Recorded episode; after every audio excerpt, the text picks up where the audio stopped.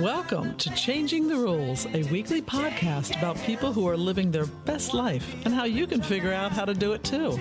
Join us with your lively host, Ray Lowe, better known as the luckiest guy in the world.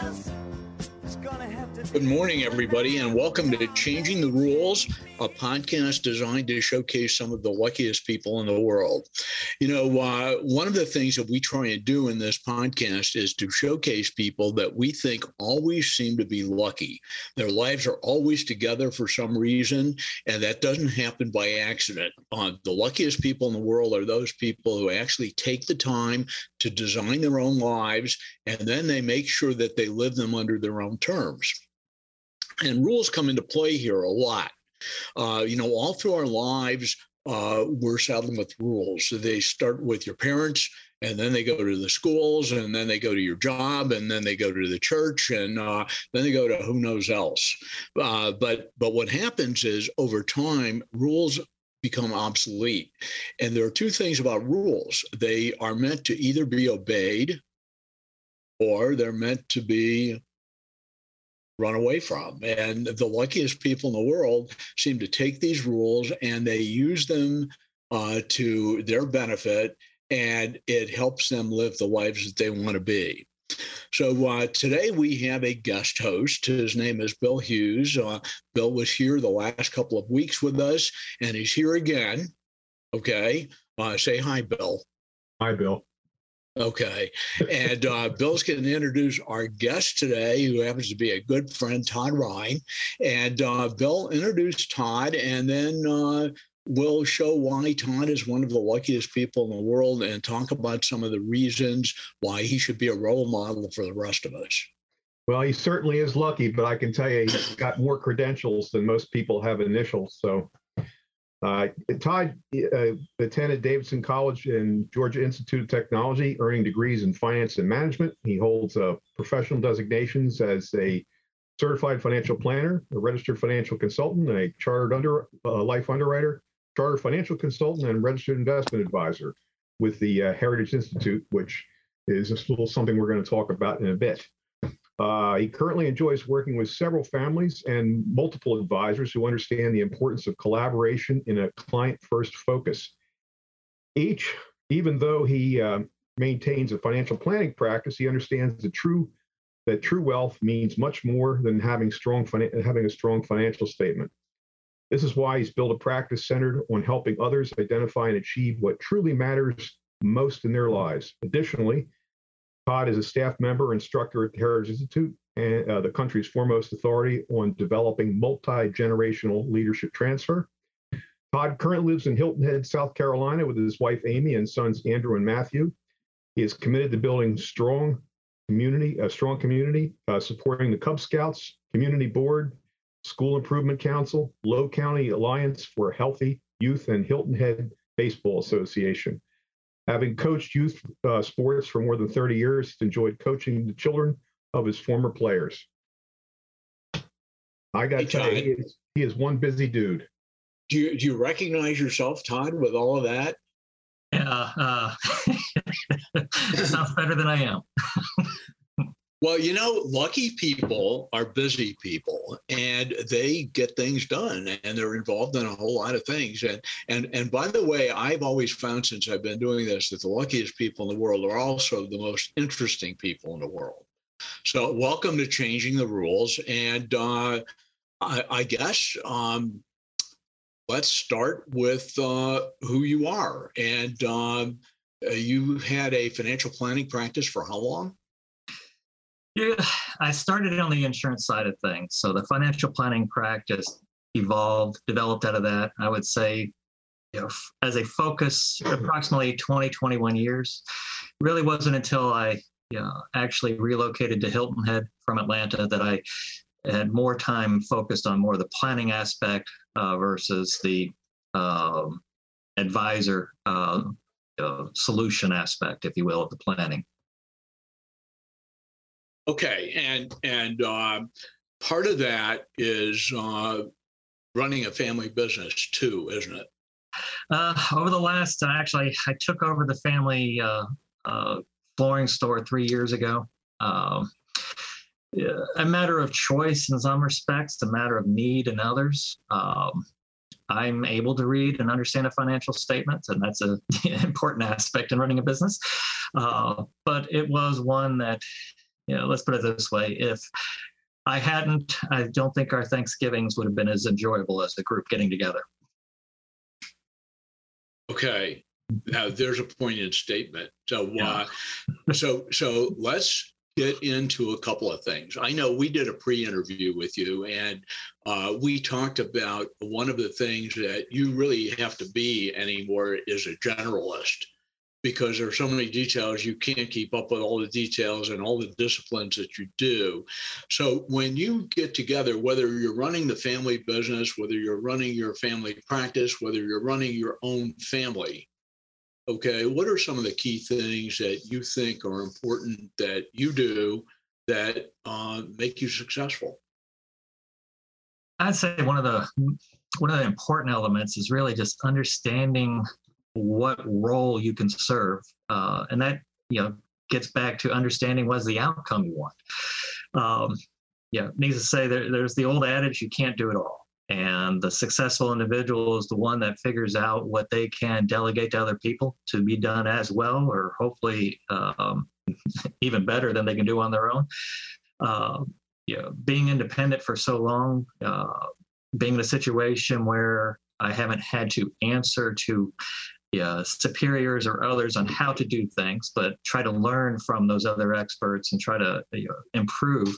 Um, and heritage is a big part of that learning curve for me understanding my own specialty skills, understanding that I'm a spatial analytic, which essentially means that I enjoy, uh, get excitement, um, love the fact that I'm able to solve problems, maybe not always a traditional format, but use different tools and, much like a puzzle solver, figure out how to put the puzzle together. Not always the exact way, but that goes with the planning aspects of working with different families. But um, the reality is, uh, knowing that there's only so much time in the week. What do we have? 186 hours per week that we actually have a you know capable of working with. So it's a matter of you know finding uh, what you can focus on and what's the more important thing to focus on. So you know, during a lot of my training, there was very little television watching going on. That's you know that was an aspect of you know continuing learning and focusing on the reading and the different things that we had to do for our you know specialty but for the most part, you know, leaning on people like Bill and other experts to help you know see it from a different perspective to guide you to listen to what you're saying and you know dig down into okay here's what may really be happening that you're not seeing. You know bill uh, get into this discussion here because you met todd through this heritage institute thing i think. Uh, you may have well yeah actually actually actually that, that's that is how i met him. Um, and so we've known each other going back to about 2006, 2004? About 2006. 2006. Yeah, that's so, a, so that's a long time, but I, I think the thing that that I noticed was that that you you as as talented as you are, you don't rely on your own resources. I mean, you leverage quite a bit. I mean, you're probably one of the best coached individuals I know. But then again, that's kind of what you do. I mean, not only do you financially coach, you also coach individuals too, and and you broaden that perspective out quite a bit, um, particularly with our our studies in the, uh, the at the institute where we were learning how to transfer multi generational value from one generation to the next. Um, it, it, it like most things, this is really a team sport. I mean, it's not something you can do by yourself. Yeah, if I relate it to sports in general, you know, one of the things that happened about the same time uh, I was asked to coach the All Star team. So if anybody that's coached All Stars you know, in the sports, you're talking anywhere from the 10, 12, 13 year old kids, you know, they're usually the mom and dad's pride example of, you know, this this is in their vision, this is the future Hall of Fame baseball player going to be playing MLB in future years. But you know, coaching a team, and granted, I didn't have such a great team. Uh, and I think everybody else bailed, but I found it to be an honor to be asked to coach the All Star team. And we had high expectations in our area. We've had you know national championship teams in our area for a small little island. We've had a lot of you know great influence.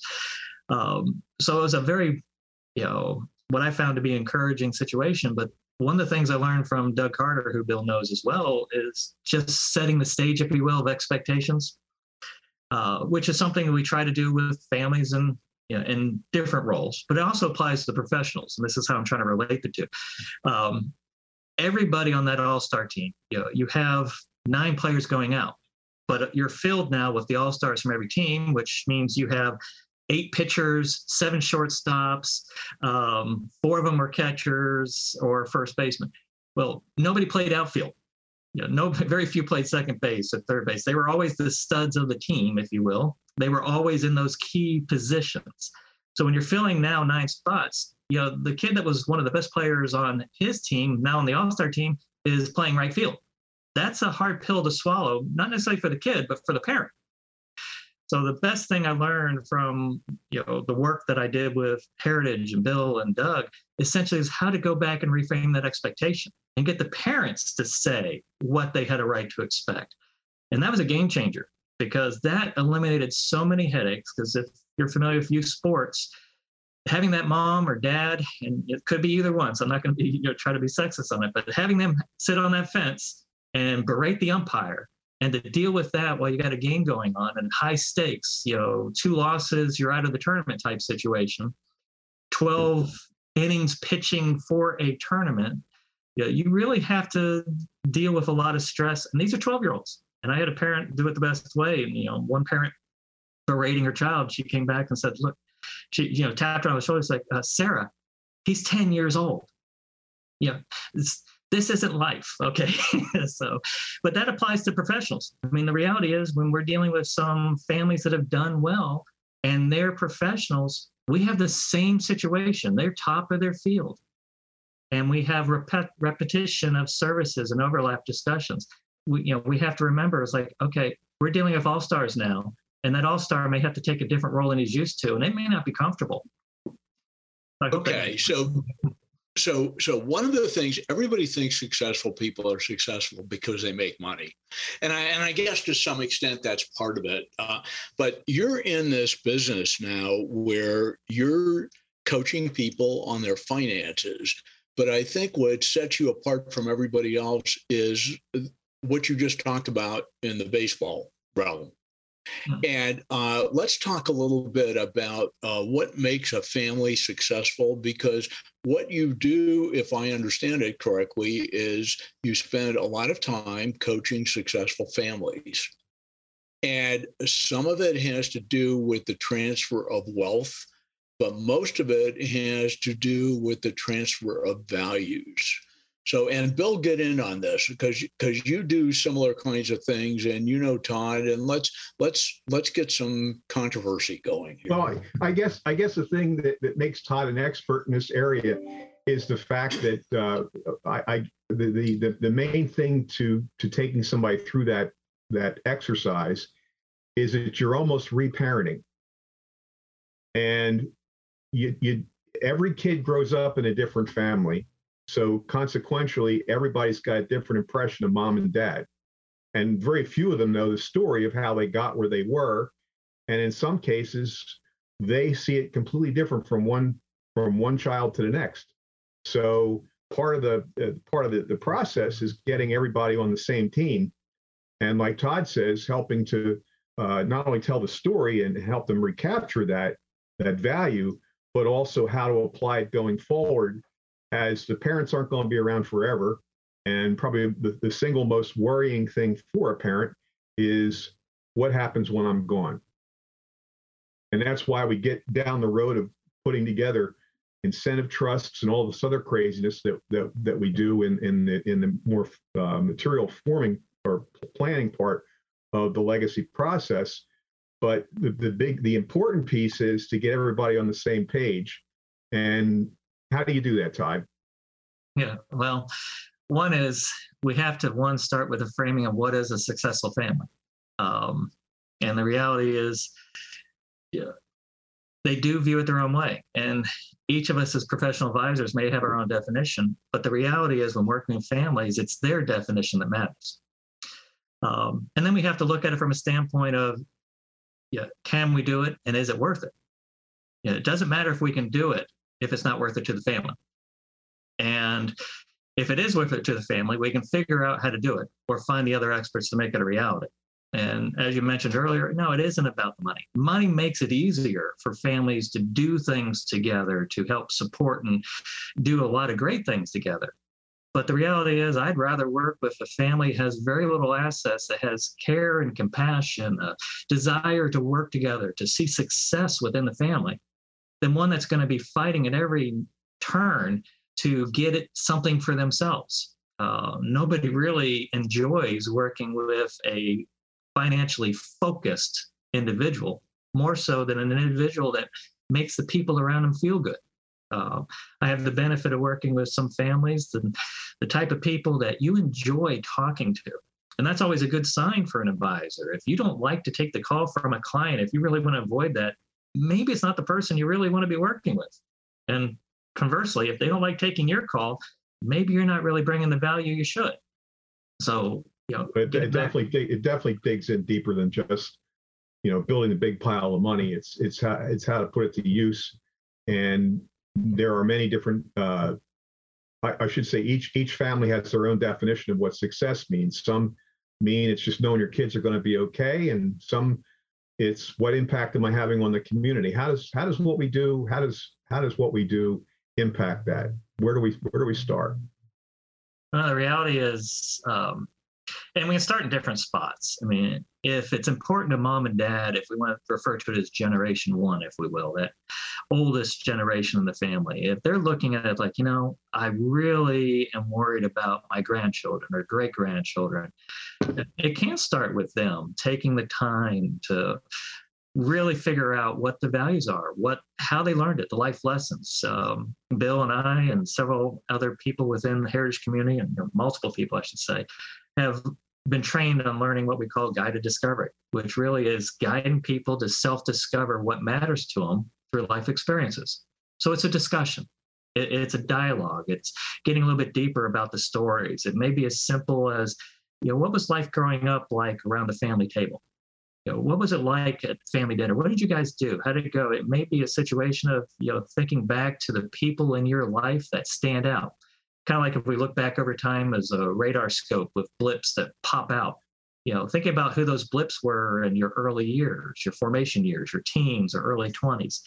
Um, and most likely, and uh, obviously we're, we're not psychologists, but most likely those people that stand out stand out for a reason. It could be their work ethic, it could be the way they treated people. But the reality is they stand out because that's a value you typically hold true or find important. So if you can relate those two, and you know, we always want to, no, I shouldn't say we all, but many people want to make sure that their future generations learn from their experiences that are having a better life, that have you know things done better than they did. Now, so could, so we so we take them through that we take them through that exercise. They we we we we memorialize it in in a statement, and we get them all together and have them tell their story, and and and then what? And then what? How do we how do we get them engaged? Well, in most situations, and you know, sometimes we start with the story. Sometimes we start with a family, you know, family event, family meeting which we you know do intentional exercises and, and i really enjoy some of these exercises i mean stratton uh, to pick on you know dennis stratton's test i, I find it to be enjoyable because it's an eye-opener for people to discover what type of person they're hardwired you know we, we each have different software but a lot of us have a way of dealing with something just based on the way our brain is structured and we're all a little bit different. Uh, but there are some commonalities there. I'm an analyzer. I have a tendency to try to uh, understand the problem inside and out before making a decision. And the polar opposite may be a persuader, somebody that takes it very personal on their ideas, but comes up with them very quickly. And it might be your engineer versus your salesperson if you look at it from a job role. But within families, we have often uh, differences. Uh, and you think of it as a team. If you have a team of different professionals or within a family, you really want to balance uh, different ways of thinking to make good decisions. So, okay. one thing, one thing that one of things that comes out as a as a consequence of that is sometimes what's revealed to each family member is the importance of every other family member and the kind of value that they bring to the table. Maybe a child's great at art. Maybe one is uh, tremendous at fixing cars uh, all of a sudden these talents come to the come to the, the forefront, and then we're starting to put together a family team. Basically, we're, we're we've got a team of specialists within the family, and uh, that really constitutes something that that a family can lean on. Okay, so this is something that anybody could do. You don't have to be rich. You don't have to have a lot of money, and and I think everybody today is concerned with uh, this concept of the dyslexic family or the this dysfunctional family. I guess is the better word, and and uh, uh, how do we get our families together? How do we develop this cohesiveness? And uh, we're we're getting near the end of our time already, unfortunately. So so let's get a, a list of uh, a couple of things that families can do to uh, create a better family, whatever that is. So what what would they be? Well, you know, one thing families can do, which we see happening more and more frequently, is they may have a family event. And you could do it as a Thanksgiving event, but you know, they have a chance to share individually what they find of value what's what's good about the family what you know what do they appreciate about the family what do they appreciate about each individual within the family? You know sharing the positives. Um, basically as a family they also need to decide well as a family if we were to achieve anything specifically what what does our family stand for? If they could take the time and often is the case it does require a professional to help guide so you don't go too far off a tangent as i often do but to simply look at it and understand as a family, hey, what do what do we stand for? And even before that, it really is a matter of is it worth it to us? Is it worth it to us as a family to keep getting together on holidays? That you know, what do we want to see? Do we want to see our kids and their kids getting along, having family events? Obviously, as families grow, it's not as easy, but you still can have intentional time. And even our own conversation here, video conference, that's made it a lot easier for families to get together and don't necessarily have to do it when somebody's dying, as our family often did, is oh, we're on video talking about what's going on. But intentionally getting together uh, with the purpose of you know one activity. And it may be, hey, what does our family stand for? What do we want to see our family represent? And then sharing, you know, intentionally, okay, what is right about our family? what is our you know, right about each individual and getting those positives out. There's always going to be negatives. There's always going to be blips, but it's much like bad grass. One of the best ways of getting rid of the bad grass is growing more good grass. You know, so much like in families, one of the best ways of moving forward is focusing on what you can do positively. Yeah, and you're talking about the grass in the backyard, not the other kind of grass. Yeah, right? yeah. Uh, okay. Un- unfortunately, we're down to the last couple of minutes, so uh, let's let's go to Bill Hughes. Do you have any final comments, and then we'll sum up with Todd over here. Well, I, I guess the thing that I can't impress on, on anybody more is the fact that anybody really can do this. You can do this around a backyard barbecue and the and the fire pit, and just telling stories and ultimately, those conversations, as they're done sequentially and continually and persistently, over time, interests are going to emerge. And those interests uh, are going to be part of what the family is about. And that's what's going to be revealed. And maybe you take on a little project. It could be something as simply as simple as, as building a cabin in the woods, or it could be as uh, it could be as extensive as as doing something for a local nonprofit that you that you're all passionate about. I can't agree more with uh, what Bill's saying in regards to telling stories. Yeah, it's often a lost art nowadays in our world of you know 32 characters or less. Yeah, s- stories are what people remember from, and if we can share stories not as a lesson but as what happened, people can relate to it. Um, and that's one of the key things when sharing the stories is you know share everything the good and the bad about the story uh, but not as you know tell a story it's like well I learned to work hard. That's what you need to do. Work hard. No, you just let them get their own value out of that story. Because um, we do remember stories more so than we do statements or life lessons that we're told. Okay, I would like to reconvene this at another time and start with this concept of stories. Okay, because I really think you're onto something here that's important. And I think that that people try and communicate sometimes by dictating something to a family. and it usually starts with parents because somebody has to drive this conversation somewhere along the way.